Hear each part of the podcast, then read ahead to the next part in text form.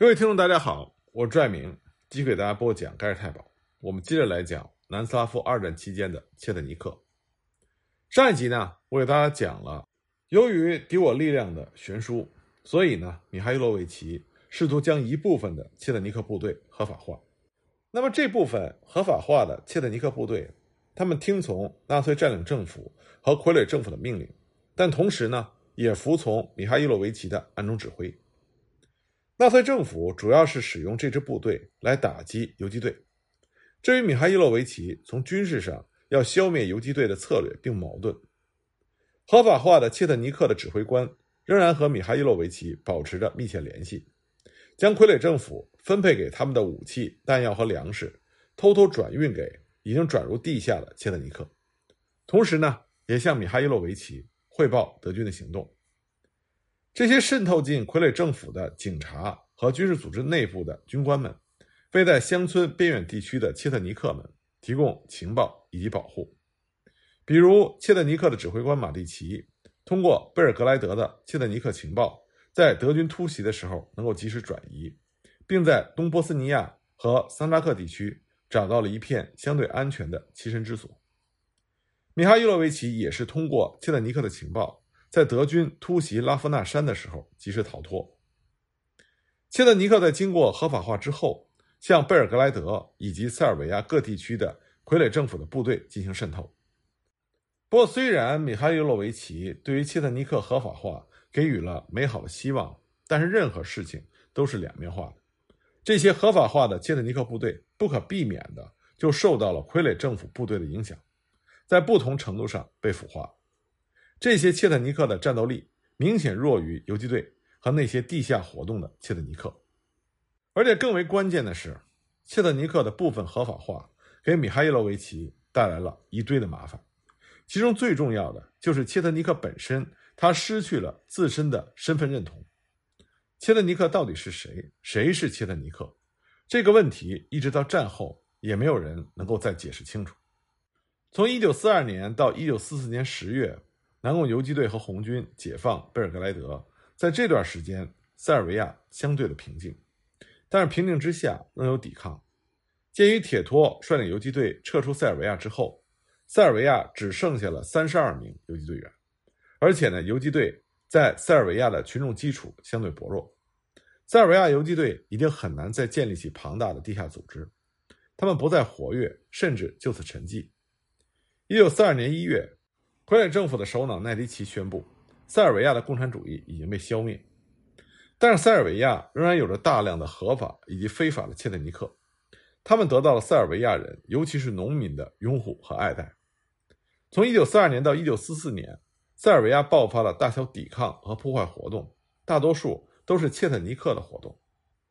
1942年上半年，塞尔维亚相当于黑山和波黑比较平静。但是贝尔格莱德的纳粹军政府和塞尔维亚傀儡政府频繁地改组塞尔维亚国民警卫军。米哈伊洛维奇的切特尼克在渗透进塞尔维亚各地军队之后，就一直向地下活跃的切特尼克传递着情报、枪支弹药和粮食等重要的物资，这就引起了德军的警觉。一九四二年二月下旬，德军开始有计划地解除佩查纳茨的切特尼克的武装。但是因为德军难以区分佩查纳茨和米哈伊洛维奇的切特尼克，解除部分军队的武装或是改组军队，都不可能彻底的清洗军队中的拉夫纳山成员。一九四二年夏季，巴尔干对二战的影响越加的重要。塞尔维亚的运输线对东线的苏联战场和南线的北非战场同样都是至关重要。这个时候，英军正在北非战场。和德军处于焦灼的状态，因此伦敦政府就要求米哈伊洛维奇攻击德军的铁路线，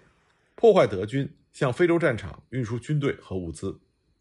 到了夏天，塞尔维亚的切特尼克再度活跃起来。七月十七日，希姆莱向盖世太保的头目海因里希·穆勒说：“整个欧洲的局势将取决于消灭米哈伊洛维奇。”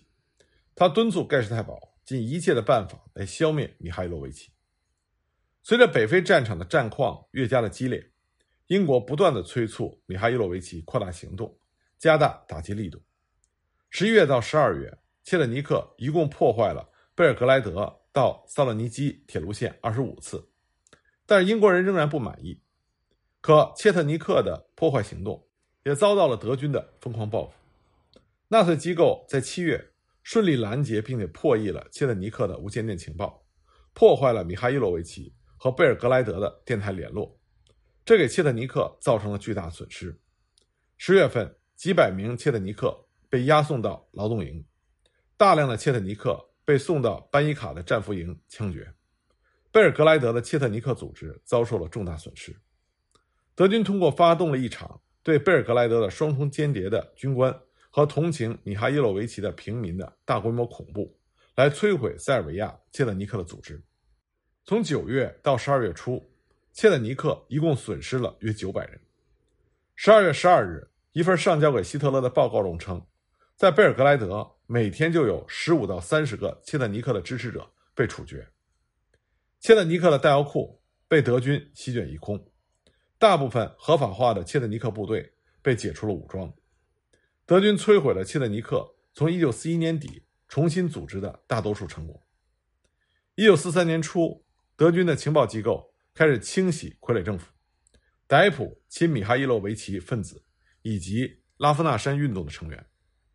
一九四三年二月九日，德军的东欧军情报头目向德军总参谋部汇报，声称前南斯拉夫的各个抵抗运动造成的麻烦越来越多，其中最危险的就是米哈伊洛维奇将军的运动，其成员数目还在持续的增长。一九四三年夏，纳粹的情报部门确定了米哈伊洛维奇指挥部的下落。七月份，德军突袭了查扎卡的切特尼克指挥部。切特尼克损失惨重，牺牲了一百多人，四百五十三人被捕。幸运的是，米哈伊洛维奇再一次成功的逃了出来。米哈伊洛维奇一直和南斯拉夫流亡政府通过英国人建立了联系，并且得到了流亡政府的大力支持。尽管米哈伊洛维奇憎恶政治，但是他决定利用流亡政府来稳固他在南斯拉夫内外的抵抗领袖的地位，获得境内外的支持。一九四二年初。流亡政府提拔米哈伊洛维奇为将军。六月份，他再次被提拔为南斯拉夫战争部长。然而，米哈伊洛维奇从流亡政府那里获得了有限的援助，但是他反而因为和流亡政府的联系，遭到了南宫游击队和乌斯塔沙的宣传攻击。二战期间，各个被占领的欧洲国家基本上都有流亡政府。南斯拉夫的流亡政府，它是一个松散的政党联合体。并不是一个团结、统一、有效的战时政府。从其建立之初，它就面临着相互交织的四种矛盾：首先是民族问题，其次呢是新老军官的冲突，再其次是政客和军方的矛盾，最后呢是塞尔维亚不同政治派别的冲突。流亡政府因为错综复杂的矛盾而严重的分裂，而这个时候，南斯拉夫国内也正在同时进行着三场战争。反轴心国的解放战争，塞尔维亚和克罗地亚以及穆斯林的宗教民族战争，以及切特尼克和游击队的内战，而自身就已经严重分裂的南斯拉夫流亡政府根本无力解决任何的问题。南斯拉夫政府在战前并没有完成宪法的制定，因此呢，在抵达伦敦之后，流亡政府内部复杂的派系斗争，最终就让年仅十七岁的国王彼得二世担任了仲裁的角色。而年轻的彼得，他既没有政治经验，也没有仲裁能力，而英国也希望通过直接影响彼得，来提高英国对南斯拉夫流亡政府乃至于战后的南斯拉夫的影响力。因此呢，彼得经常处于各方势力斗争的漩涡中心。年轻的他又十分容易的受到他人的影响，这就使得流亡政府的政策常常是前后矛盾，流亡政府内部也是派系林立，矛盾重重。其成员不能就任何一个问题达成一致，而且还相互指责。那么，南斯拉夫流亡政府和二战时期其他国家，像波兰、荷兰等流亡政府一个明显的区别，就是这是一个没有军队的政府。当战争爆发的时候，南斯拉夫政府是匆忙的逃亡，他没有和军队一起撤退。相比之下，波兰、比利时、荷兰等国的流亡政府在撤退的时候，都是带出了大量的军队。而这些军队加入到盟军的部队，南斯拉夫撤退的时候，只带出了大量没有军队的军官，所以从军事价值来说，南斯拉夫流亡政府的贡献不大。这也是为什么在一九四一年秋，当流亡政府收到了米哈伊洛维奇在国内组织抵抗的消息之后，马上决定要将米哈伊洛维奇收编，来将他打造成为流亡政府拒绝投降的新的名片。而流亡政府中的新派军官也想利用米哈伊洛维奇来扳倒老派军官，因为他们认为老派军官是南斯拉夫在四月战争中溃败的罪魁祸首。不过，尽管米哈伊洛维奇和南斯拉夫流亡政府有了联系，但是米哈伊洛维奇他始终对流亡政府的政客们毫无好感，而且切特尼克运动的其他成员也对流亡政府没有任何的好感。切特尼克甚至宣布，仅在战争期间和南斯拉夫流亡政府保持联系，也只承认他战时的合法地位。战争结束之后，立刻就要追究政客们导致四月战争战败和抛弃祖国的责任。甚至在他们给流亡政府写的信中明确提到，战争结束之后，除了国王，其余那些抛弃祖国的人都不用回来了。而这种观点是当时切特尼克普遍的观点。他们认为南斯拉夫流亡政府就是旧制度的化身，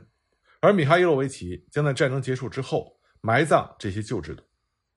而流亡政府也认为，一旦战争结束，他们就将会面临被米哈伊洛维奇清算的危险。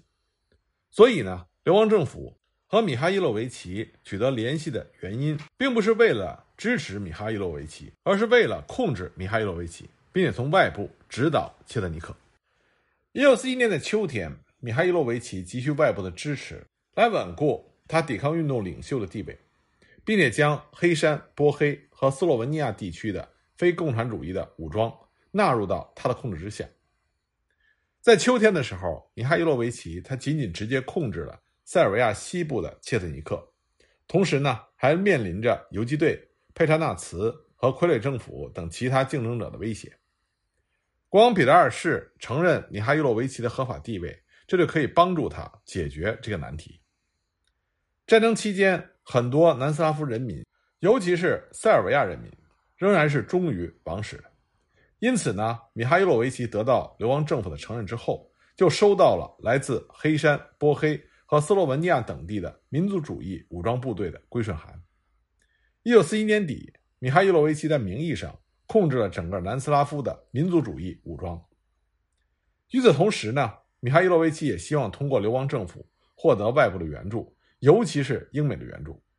一九四一年十月下旬，英国军官哈德森上尉在抵达拉夫纳山之后，向米哈伊洛维奇承诺了英国会送来援助。十月底。英国飞机只送来了数目很少的枪支和一些衣物、肥皂、牙刷之类的物资。根据亲历者的回忆，英方的物资甚至都没有装满一个小的集装箱。此后呢，英国一直借口技术问题，没有再向米哈伊洛维奇进行任何直接的物资援助。而这个时候，米哈伊洛维奇正在和游击队还有德军进行作战，急需武器和弹药，因此流亡政府就成为了切特尼克运动。救命的稻草，米哈伊洛维奇只能希望流亡政府能够提供给他军事和经济的援助。因此，尽管米哈伊洛维奇和其他切特尼克的军官厌恶流亡政府的政客们，但只能依赖他们获得外部的援助。当1941年底、1942年初，流亡政府被青年军官控制之后，开始完全转为亲米哈伊洛维奇的立场。1942年起。南斯拉夫流亡政府全力支持米哈伊洛维奇的运动，他们提高了米哈伊洛维奇的地位。一月二十二日，流亡政府提拔米哈伊洛维奇为将军，并且将其运动改为南斯拉夫祖国军。六月十七日，流亡政府又任命了米哈伊洛维奇作为战争部长，统帅南斯拉夫陆海空三军。同时呢，流亡政府大力的宣传，让米哈伊洛维奇成为欧洲家喻户晓的抵抗英雄。他们出版了大量关于米哈伊洛维奇和切特尼克的书籍、宣传册、周刊和画报，并且通过 BBC 建立了两个塞尔维亚语频道、一个克罗地亚语频道和一个斯洛文尼亚语频道，轮流的向南斯拉夫国内进行相关的宣传。而这种宣传呢，就使得塞尔维亚地区之外的南斯拉夫人知道了米哈伊洛维奇和他的运动，并使得他们纷纷向米哈伊洛维奇致信，承认他的。抵抗领袖地位。但是流亡政府能够给米哈伊洛维奇的物质支持是非常有限的。四月战争之前，南斯拉夫政府就已经把大量的资产转移到了国外。美国也将三月二十五日南斯拉夫加入轴心国之后冻结的资产重新解冻。但是呢，流亡政府的资金流动受到了英国的严格监管。英国严格规定，南斯拉夫流亡政府的每年预算是一千五百万美金，而这些资金。要维持国王、政府以及南斯拉夫在各国的大使馆的日常开销，那么能够给予米哈伊洛维奇的支持就非常的有限。战争期间，南斯拉夫流亡政府一共给米哈伊洛维奇援助了二百二十五万美金。根据米哈伊洛维奇的回忆，他一共收到了三次钱，其中有九千磅金币是国王亲自捐赠的。这些有限的物资援助根本不能解决米哈伊洛维奇的需求。一九四七年冬，南斯拉夫爆发了饥荒。米哈伊洛维奇为了不动摇人民对运动的支持，一直坚持向农民买粮食。根据他的回忆，由于国内的饥荒严重，他虽然有钱，却也买不到粮食，有段时间只能吃蜗牛。他甚至自己都差点死于饥荒。另外呢，虽然米哈伊洛维奇的军官和士兵没有薪水，但是他要给家庭困难的官兵家庭发放一定的补助。米哈伊洛维奇把收到的钱全部分配给了各地方的切特尼克指挥官，让他们按照其需求使用。由于空降物资的数目太少，米哈伊洛维奇直接将这些物资就分配给降落地的军队，而空降物资中少量的枪支都因为空降而损坏了。战争后期，流亡政府才向米哈伊洛维奇援助了数目有限的如武器、衣物等其他物资。虽然米哈伊洛维奇从流亡政府这里得到了大量宣传和有限的物质支持，但是这也限制了切特尼克运动的发展。米哈伊洛维奇宣布在国王和流亡政府的领导下进行抵抗，这就使得很多厌恶战前政府的人远离了切特尼克，或者加入南共领导的游击队，或者加入法西斯组织廖立奇领导的机会党。这同时也成为游击队和乌斯塔沙政府。宣传米哈伊洛维奇的运动是为了恢复旧势力、旧政权的素材。此外呢，流亡政府很少干涉米哈伊洛维奇的行动，也没有能够明确的指导切特尼克的运动。根据米哈伊洛维奇的回忆，政府完全清楚他和游击队的分歧，